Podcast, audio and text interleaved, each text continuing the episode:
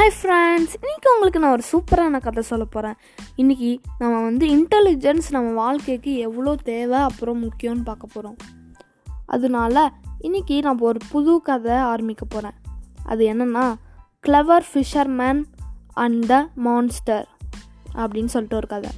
Okay friends நம்ம ஸ்டேட்டாக கதைக்குள்ளே போகலாம் ஒரு hard working and clever fisherman இருந்தாராம்.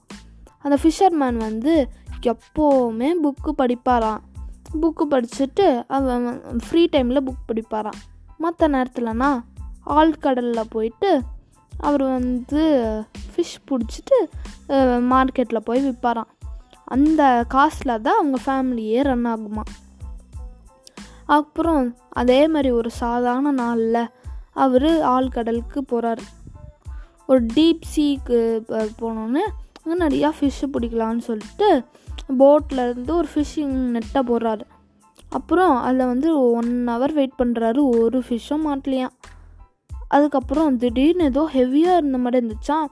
அப்படியே பிடிச்சி இழுத்தாரா? அதில் ஏதோ கிளாஸ் பாட்டில் இருந்தது. அந்த கிளாஸ் பாட்டிலில் பார்த்தோன்னே என்னடா இதுன்னு சொல்லிட்டு எடுக்கிறாரு.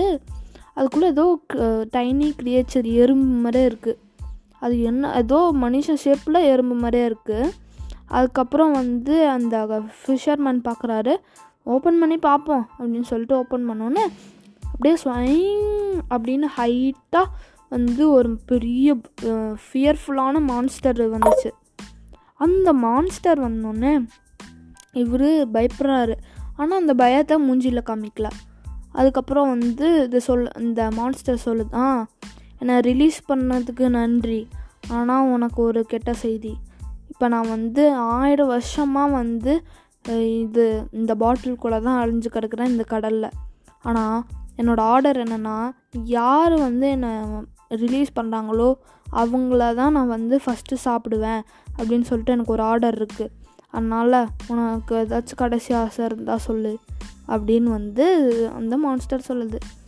அப்புறம் அந்த ஃபிஷர்மேனுக்கு ஹார்ட் பீட்டு எகிருது. அப்புறம் ஃபிஷர்மேன் நல்லா யோசிச்சு சொல்கிறாரு எனக்கு மாயாஜாலம் மேலேனா நம்பிக்கை இல்லை. நான் எத்தனை புக்ஸ் படிச்சிருக்கேன். மாயாஜாலம்னா வந்து வெறும் கட்டுக்கதை தான் போட்டிருந்தது. அதனால் நான் நம்ப மாட்டேன். இதுதான் கட்டுக்கதை. நீ பொம்மை மாதிரி தான் இருக்க. நீ பொம்மை தான். நீ வந்து மாயாஜால கிரியேச்சர்னா இல்லை. அப்படின்னு சொல்லிட்டு இன்சல்ட் பண்ணுது.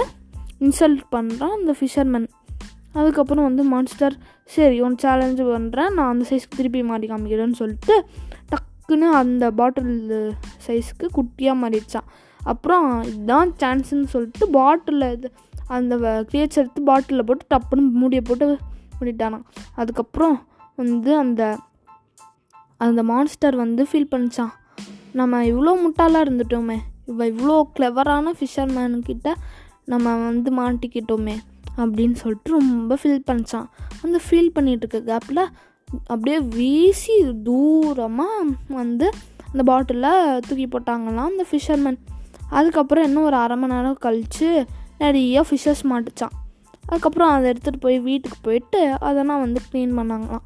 அதுக்கப்புறம் அடுத்த நாள் காலையில் மார்க்கெட் கொண்டு போய் அதை விற்றுட்டாங்களாம் அதில் நிறையா பணம் குறைச்சிதான். ஓகே ஃப்ரெண்ட்ஸ் இதுலேருந்து நான் அந்த கதையை முடிக்கிறேன். இதுலேருந்து உங்களுக்கு என்ன தெரிஞ்சதுன்னா நம்மளோட நாலேஜ் வந்து நம்ம எப்போ வந்து கஷ்டத்தில் மாட்டினாலும் கண்டிப்பாக யூஸ் ஆகும். ஒரு சின்ன பாட்டாயாச்சும் யூஸ் ஆகும். அதனால் எப்போவுமே ஏதாச்சும் ஒரு விஷயம் கற்றுக்கும் போது ஃபோக்கஸ் ஃபுல்லாக அப்புறம் மைண்ட் ஃபுல்லாக கற்றுக்கோங்க ஓகே ஃப்ரெண்ட்ஸ் பாய் என்னோடய இன்ஸ்டாகிராம் அக்கௌண்ட்டை கீழே டிஸ்கிரிப்ஷனில் கொடுத்துருக்கேன். மறக்காமல் அதை செக் பண்ணி பாருங்கள் டாட்டா